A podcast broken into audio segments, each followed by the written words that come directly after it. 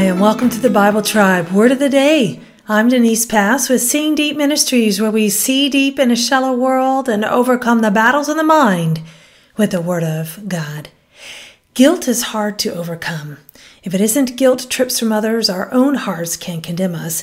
And we also have an accuser who lives to accuse us. But we can ditch guilt and don grace in Christ. Reading the book of Leviticus, chapters 5 through 8, and the verse of the day is Leviticus 5, verse 5. When you become aware of your guilt in any of these ways, you must confess your sin. Word of the day is guilt. It is the Hebrew word asham. It means to offend, trespass, do wrong, to acknowledge offense. And according to the Theological Word Book of the Old Testament, the primary meaning of the word asham seems to center on guilt, but motives from the act which brings guilt to the condition of guilt to the act of punishment. In Leviticus 5 through 8, we learn about the law of guilt offerings and what all is involved with them.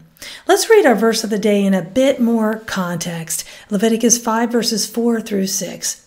Or if a person swears thoughtlessly with his lips to do evil or to do good in whatever matter people speak thoughtlessly with an oath, and it is hidden from him, and then he comes to know it, he will be guilty of one of these things.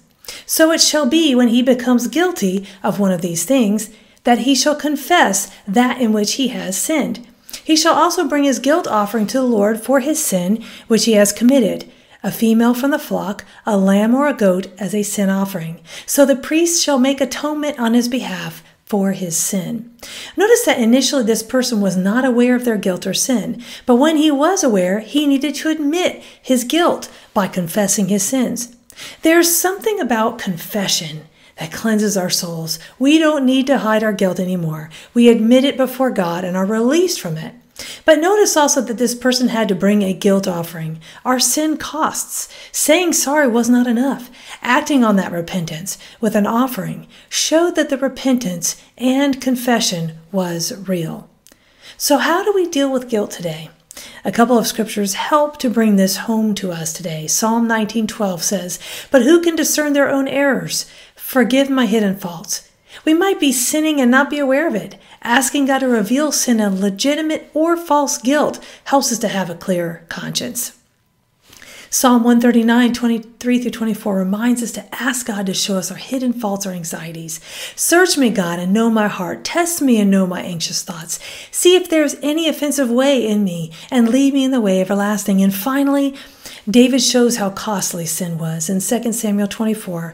When he was offered a threshing floor for free to make a guilt offering, he refused. He said in verse 24, No, but I will certainly buy it from you for a price, for I will not offer burnt offerings to the Lord my God that cost me nothing. God does not want to carry guilt. He doesn't want us to carry guilt. Romans 8 1 says, There's therefore now no condemnation for those who are in Christ. Forgive yourself, friend. If God has forgiven you, who are you to remain in guilt? If you are not in Christ, you can be. Confess and turn from your sins and ask Jesus to forgive and save you. Go with God and His precious word, friends. Join us tomorrow in the book of 1 Kings.